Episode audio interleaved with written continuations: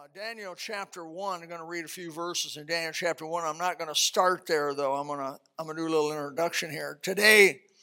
Today's message is uh, it's it's in some way a corrective message, a message that biblically must correct some false teaching that's been going around, a false assumption, maybe maybe less than false teaching. Um, the title of this is What's Wrong with the Blame Game? The Blame Game. Human beings are great, we're, we're skilled at blaming, we're skilled at it. We don't even go to school for it, we don't take any training in it. We don't, I don't know where your kid gets, your three year old kid's already got, I mean, uh, wheelbarrow. He's, uh, he's what, four years old now? Wheelbarrow blames Owen. Well, it's Owen's fault. And Owen blames the girl, whatever her name is. What is her name? I, I'm still trying to get over he didn't have another boy. But anyway, we live in a world that points fingers, man. It is a finger pointing world. And I want to talk about why that's not biblical. And as born again Christians, we need to be different. We need to be biblical. And if you know the Bible much and why it's important to know the Bible from cover to cover, at least read it over and over and over and, let it let it absorb into your mind. Let it wash over your mind.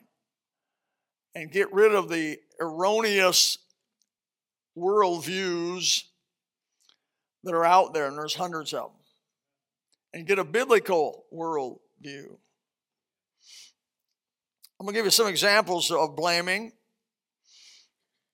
Some dear folks come into my office, and I know it's hard to believe this, but they come into my office, they're disgruntled with their spouse. Can you imagine that? Somebody coming in wanting to talk to me about being disgruntled with their spouse. They spend, I don't know, 20, 30 minutes character assassinating their spouse which I don't even know that well, or sometimes don't know at all. And they tell me, you know, the flaws of their spouse, how hideous. Can you believe he wears a t-shirt to bed? Of course, what she don't know is I wear a t-shirt to bed too, but nevertheless. Can you believe he wears socks to bed? I can't stand it. I mean, of course, she don't know that well, I don't wear socks, so I'm good on that one. But uh, after a few minutes of this, I listen, carefully listen to all the flaws, make some notes. Um, I begin to attempt to turn the conversation around to whether it be he or him or make ignorance to the, that person and try to ask them what they have done in the marriage to contribute to the problem that is at hand and, and or maybe to heal the problem is at hand, that is at hand there that's being explained to me. And I hate to say this, but all of a sudden it gets real quiet. And there's not much to be said. And they have a, they have where before they were prolific on their words, now they have very little to, oh, may, they may be able to think of one thing, two things, maybe they contributed somehow to this problem of this spouse. Let me explain the blame syndrome. The more one can put responsibility for the trouble on someone else, the lighter the load is on you. Why do we like to blame? Is because we like to be comfortable.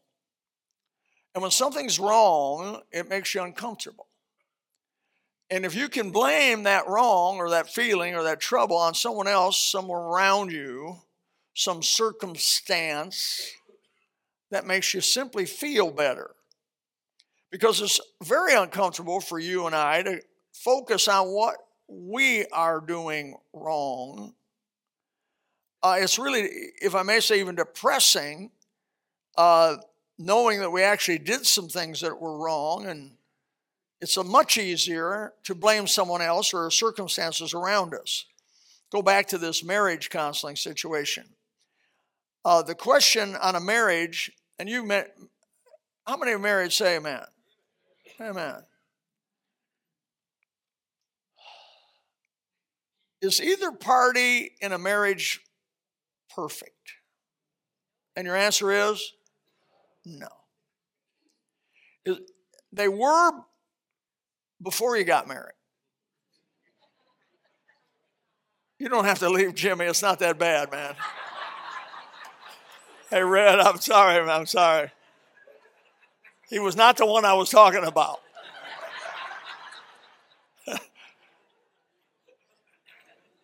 so I love Jimmy. I do. I only could do that if I knew he was a good friend of mine, or he was. So they were perfect before you got married. You couldn't find a, a flaw in them. And then you went to the altar got married. About a year later, the list began. the list began. Tear your list up. Don't keep a list on somebody. I've had people come in my office and, and without a piece of paper or notepad list 10 things wrong with me. I didn't know I had that many things wrong with me. And after they got done, I said, Where's your list? How'd you know those 10 things? They've been going over them and over them and over them and over them and over them and over them and over them. That's what bitterness is all about, amen. I said, My, my, my, my. It's uncomfortable. But neither party is perfect in a marriage. Either party is either party doing all they can do to make it happen for the good. In other words, are you contributing everything you know to contribute to make your marriage, and this can be not just marriage, but friendship or anything, uh, what it ought to be? James chapter 4, verse 17 says, Therefore, to him that knoweth to do good and doeth it not, to him it is sin. So, from that, I would have to say in any marriage, there is no such thing as an innocent party, and you're not going to like that. Because, boy, I hear the innocent party thing often. Now, I get it. I get it. That there are more contribution and less contribution, you know, one to ten. Person, a person goes off and with another uh, breaks her wedding vow and commits adultery uh, obviously heavily contributing to the destruction of the marriage. This other mate did not do that. But you can't say this other mate is an innocent party because they could have done some things that would have prevented that, but they didn't do them. And he that knoweth to do good and doeth it not, it's sin. Are you with me? Nobody has done everything they're supposed to do. Nobody. We struggle in that area. We're commanded to do good, not just not to do wrong.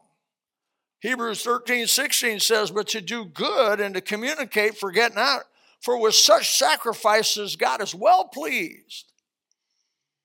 I'm a little weary of the teaching that's being that's out there and being lectured on, written on, publicized on Christian parenting.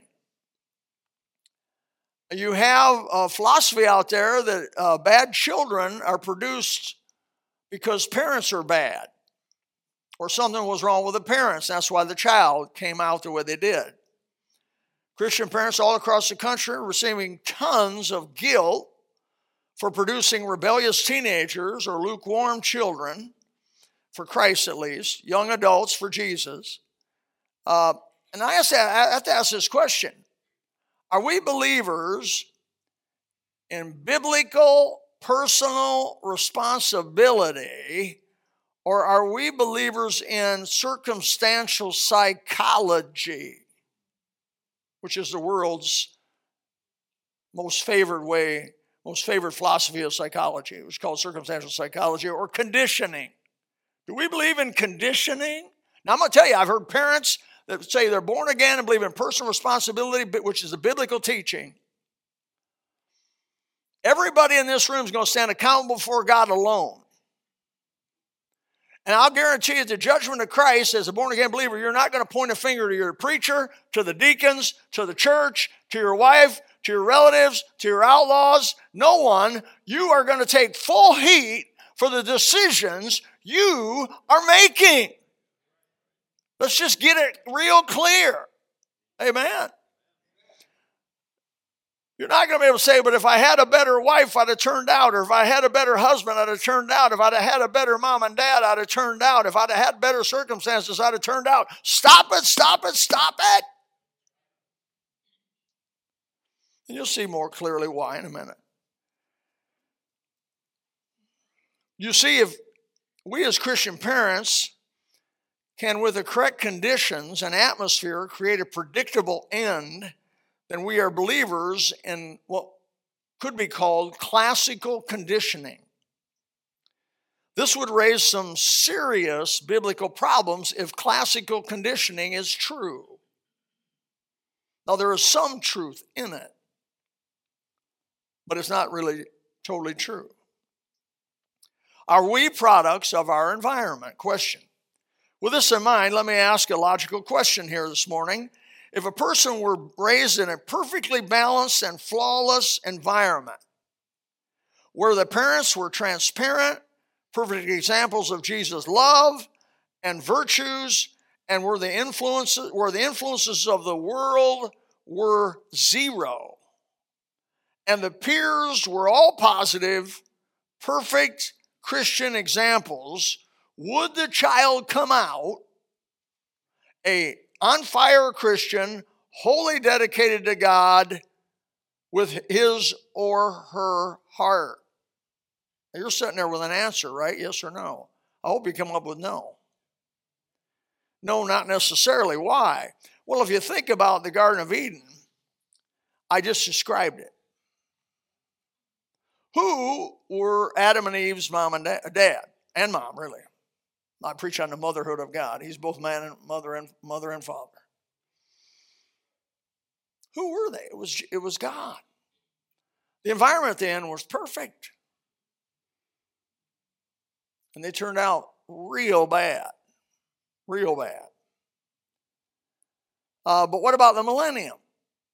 In the millennium, we have a thousand years of Christ's rule and reign. The curse of the earth is going to be pulled back and uh, righteousness is going to cover the earth as a waters cover the sea the bible says. There's, by the way there's a lot in the bible on the millennial period that 1000 years of christ's rule and reign where where we uh, as born again christians as in our eternal redeemed body are in management positions in that in that situation.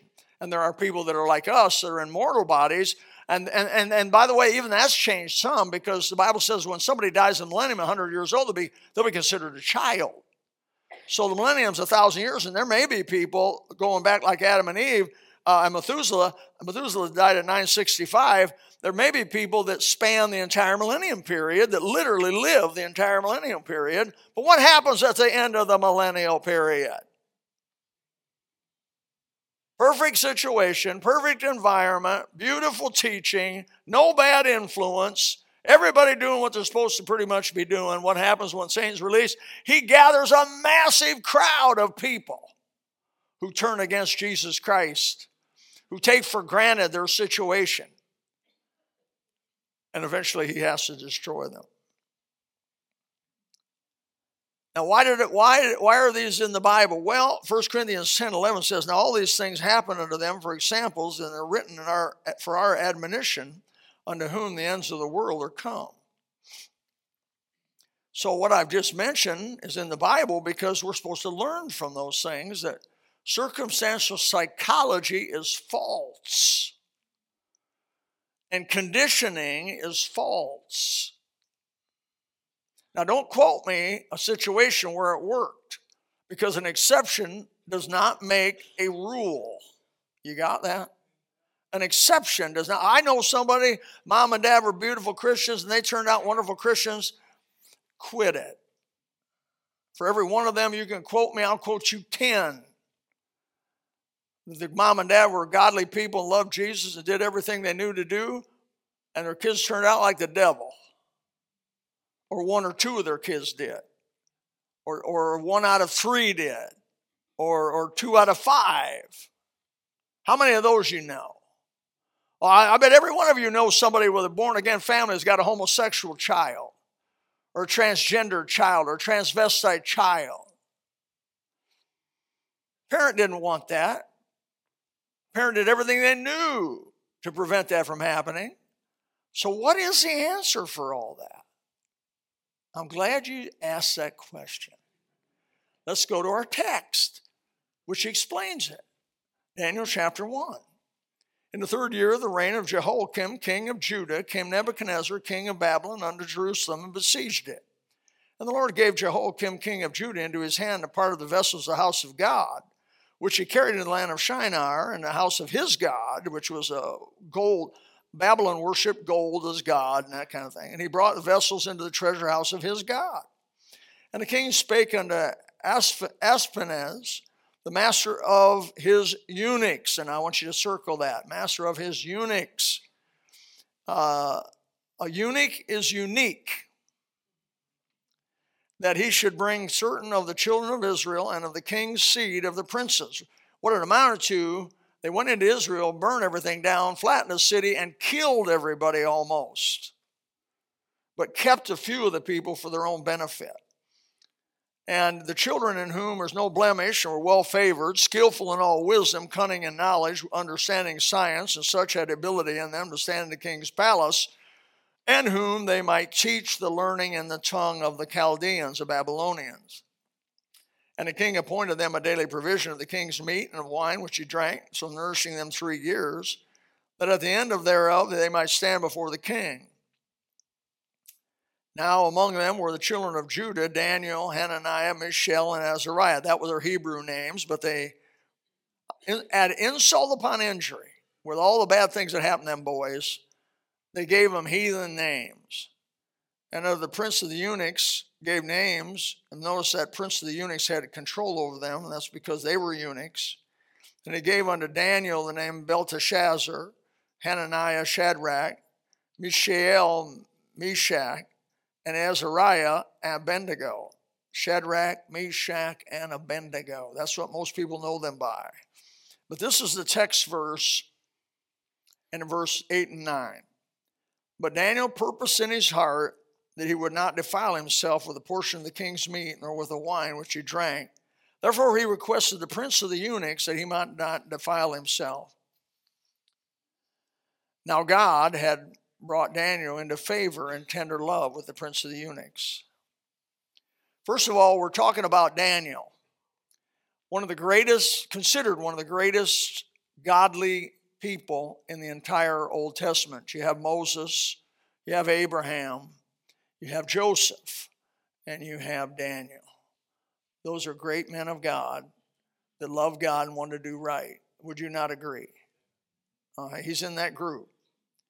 Uh, this man had everything against him. Would you not agree? He had everything against him. I mean, could you get worse circumstances? Could you get worse circumstances? And let me tell you what, what, what his circumstances were. He was forcibly made a eunuch. He didn't volunteer. They took these young men, which were described in the passage I just read, and they castrated them. Did I say that right, Brother Tom? I got it right. It took me about, what, 25 years to get that word right.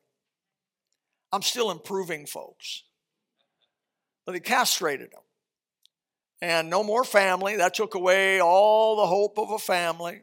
No more no family. That was big right there. Not only did, did the, the Babylonians kill their mom and dad, probably, and kill everybody they knew almost before their very eyes, raped and pillaged them right in front of these boys. Uh, these boys probably eh, 15 to 18 years old. And took them captive, castrated them, took their hope of, of reproduction away, having a family away, a wife away, took away from them. And then trained them to help the people that killed everybody. That's big. That's, that's it. Just about doesn't get worse than that. Um, they may have asked the question during this whole process: Where is God? Where's God? Where's the mighty God that we read about in, in the books of Moses? Where's the God who did the 10 greatest plagues that ever, miracles that ever were recorded? Where is he in our deliverance? Well, it wasn't a time of deliverance for Israel, it was a time of judgment. Israel had sinned against God, ignored God, continually rebelled against God, and he warned them over and over through the prophets rising up early and warning. And eventually God said, It's over. I'm sending the Babylonians in to judge you, to take you captive, to kill most of you, to take the rest of you captive. And you're going to be 70 long years in captivity until I bring a handful of you, 45, 6,000 of you, back to Jerusalem under Ezra and Nehemiah. Haggai. Wow. The temple was destroyed, the city of God was destroyed. The boy was these boys were deserted, alone. Daniel was a slave. That means they're valueless, really. Their life was in the hands of their master, could kill them if they wanted to. And they were to do what their enemies said they were to do, and they were to help their enemies. No one was concerned whether they had, whether people will say, do they have the heart of your child? Now I get, I get it. I get it. I'm not saying as a parent you can't do things to harm your child. I'm not saying that at all. What I'm trying to correct is the philosophy that says if you do what's right, your kids will turn out right. Because all of you know that's not true. And I'm trying to help you to be balanced in this area because the Bible over and over and over does not agree with conditioning. It agrees with personal responsibility, is what it agrees with. Daniel did what? Purposed in his heart against all of this massive negativity. I'm going to live for God. I believe you can come out of the worst family with a mother as a hooker and a dad as a coke addict, and you can live for God. And you can turn out and God will be with you and God will honor you and God will build you up. You don't have to suck your thumb and say, I didn't get a good childhood. You don't have to have a good childhood if you'll trust God.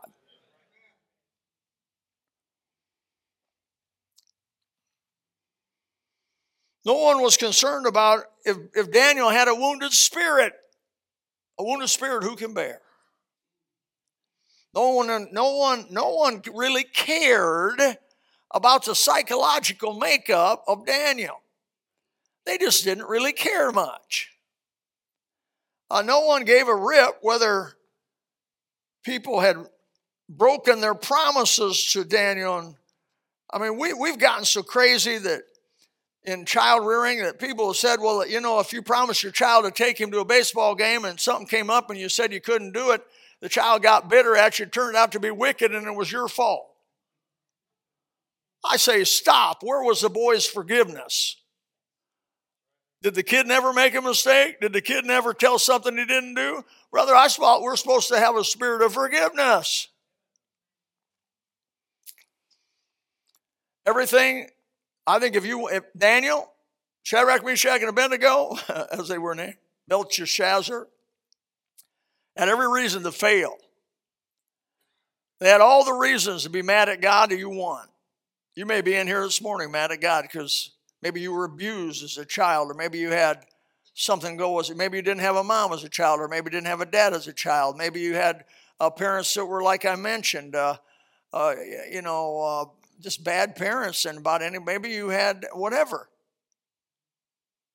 Don't be mad at God. They Daniel had all the reasons to be depressed that you want to have. He had all the reasons you could ask for to become a wicked individual and just go out and get drunk. But he purposed in his heart against all of the massive negativity, against the circumstances. He said, I'm not going to go along with those circumstances. I'm not going to let those circumstances rule me.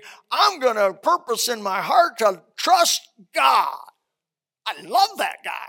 No wonder he came. No wonder we're talking about him some uh, 2,500 years later. It's not commonplace, I'll say, for sure.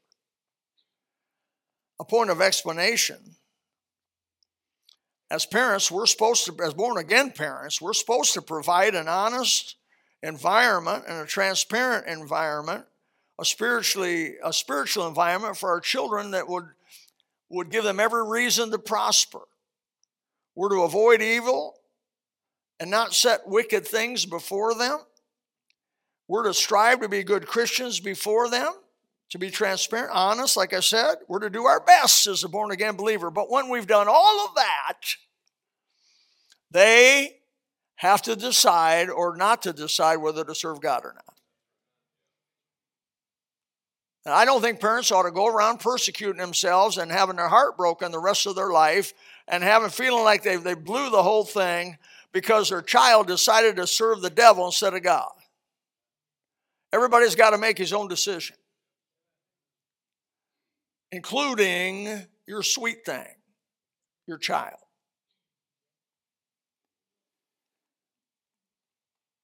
But once you raise your child and you did what you did, they have to just make the decision and you can't go back and change a thing. He purposed in his heart. We need to quit blaming everything else, even your failure, and take personal responsibility for what's going on. This church here at Gospel, early on, when I was senior pastor, we had a number of women that came forward that had been sexually abused by their uh, grand, sometimes grandparents, uncles, maybe even by their dad. Uh, it was bad. And we, they, one of them came to me and said, I need to forgive my abuser. Oh, that's a great idea. You want to forgive your abuser? He, she said, I got to get this off of my head. This is killing me.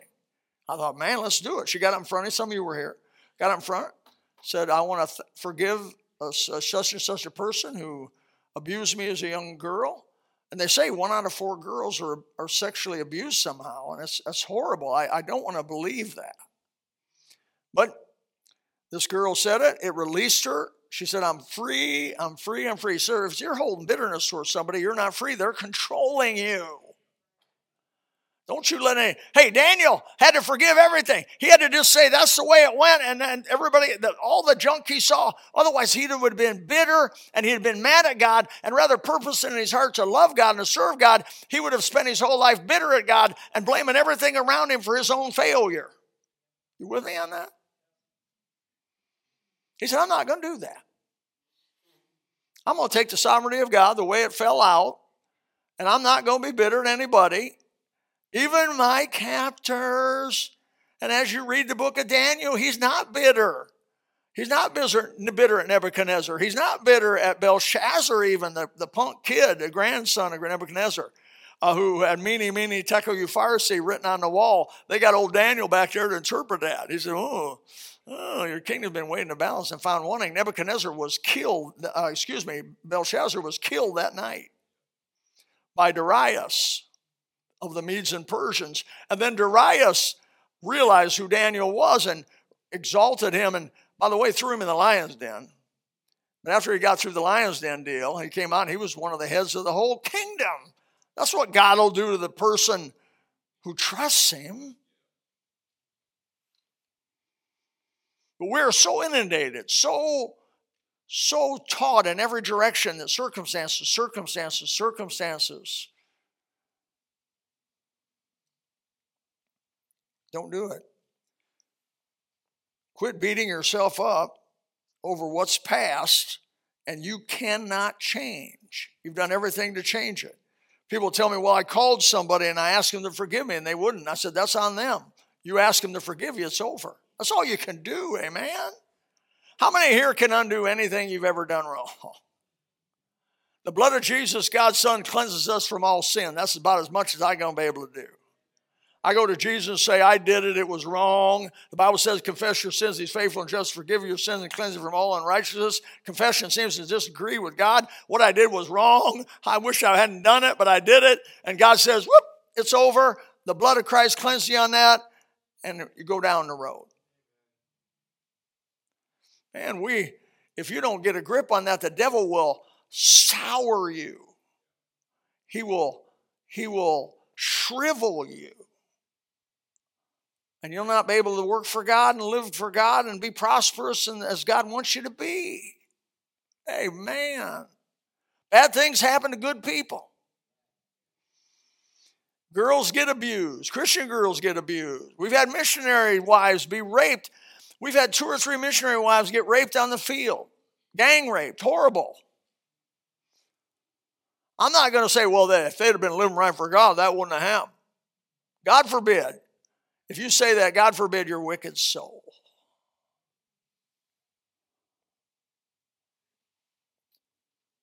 We just can't go. We, I had, I had a, um, a, a gentleman in this church years ago come to me. His two boys had gone bad. And he came to me and he said, Brother Moon caused my two boys to go bad. Brother Moon, youth director. Always blame the youth director. Youth director caused my boys to go bad, Brother Moon. And I said, How many hours are there in a week? Is there 168 hours in a week? Is that right? Did I do my math right on that? Is that right, people? Give me some nods here. 168 hours. Any of you mathematicians out there? Seven times 24, right? 168. Well, you give your children to us for about four hours a week. So we're responsible for four, but you're responsible for 164. And I looked at him and I says, What happened the other 164 hours? That's probably what contribute help, at least help. But then, even after all of that, your children made a decision. The child never comes up in the formula. In other words, I hear it, well, the youth director didn't do everything he should have done, probably didn't. Uh, uh, the church didn't do everything they should have done, probably didn't. Uh, the home family, mom and dad, obviously didn't do everything maybe they should have done because I've never known one to be perfect yet, and they probably didn't. But why aren't we pointing a finger at the kids and saying they didn't choose God? Why don't, the, why don't we point at him or her and say, you know, really when it comes down to it, when they stand before God, I'm not going to be there, you're not going to be there, we're not going to be there. They're going to stand before Jesus and they are going to have to answer for the deeds done in their body, whether they be good or bad. The Bible, folks, teaches personal responsibility. Get it and get it good. Now, as a, as a husband, if I knew to do good and didn't do it, it's sin to me. You with me? I'm not saying the parents don't have to answer for their deeds, right? They have to answer for their deeds. if my wife left me tomorrow, I couldn't tell you that it was all her and most of you, especially women in this group, would never, ever allow that to happen because you would say, Pastor Bill, I can't even believe a woman stayed with you for 51 years. And we don't blame her a bit. You may throw a party for her. That's the truth. Oh, Kathy, I can't believe she put up with him 51 years. She's had it made. Being married to a Viking. Hurt my shoulder right now. I'm so bad off, I tell you what. Let's just get right about it. If Jamin left Tom Gillespie, I wouldn't blame her a bit. If Tom left Jama, I wouldn't blame him a bit. I'd say you're both wrong. Amen? Because God's commanded them to stay married all the way to the end, and they're responsible to do it. Amen. Stay there. Work it out. Ask God to help you. And as a parent, I'm sorry that your children didn't all turn out. I'm sorry. And, we have families where every one of the kids, let me give you an example, I'll quit, I got to quit. A guy by the name of uh, V.L. Martin, our, he was our first interim pastor for six months. V.L. Martin had three boys, all of them in full time Christian service. Terry, you may have known V.L. I know you're not that old. I forgot how young you are. I keep thinking Terry's old. Terry Snow. Anyway, you hang around Jeff, that's what happens. So V.L. Martin, you know, he was he had three boys, they were all full-time Christian service. The epitome he was he would always tell me, "Oh, I'm so proud of my boys. I'm so proud of my boys. You know, they're all full time Christian service, serving God." He was 69 years old, had a bad heart, and he died of a heart attack. In the next ensuing 10 years, two of those three boys divorced their wives, went off into sin. and backslid badly. I don't even know if they're right with God today. The one boy stayed the course. It's not over till it's over. I get tired of people saying, My kids turned out. Are they dead? Are they, are they dead? I think it'd be wrong for me to assume that I've turned out. He that thinketh he stand, beware lest he fall. I think it's wrong for me at 70 years old to say, hey, game over, I've made it. Woo! I get the prize. Oh no. It's not over till it's over. And it's not over till I take my last breath and God says, That's it. You finished your course. You kept the faith. You know, until then, don't assume it. Father, help us this morning to somehow digest this truth. I don't. I feel like I, I didn't present it very well. I did. I feel like I. That what I did was a little scattered, but may, may Lord you organize it as you see fit. Help us as earthen vessels. This thing called salvation has been given us, but we're not. We're not adopted yet. We don't have our body like unto Christ yet. We still got the old nature yet. We still are imperfect yet. We still fail. Help us. Help us to have a good balance on all of that. Personal choice. And Father, may today this comfort someone, encourage someone, strengthen someone that's been struggling in this area. In Jesus' name. Amen. If you would like to know more about the Lord Jesus Christ, you may contact us at the church website gospelbaptistchurch.com, or you can go to Facebook and type in Gospel Baptist Church, Bonita Springs, Florida. Also, you could call the church office at 239 947 1285. Thank you, and God bless.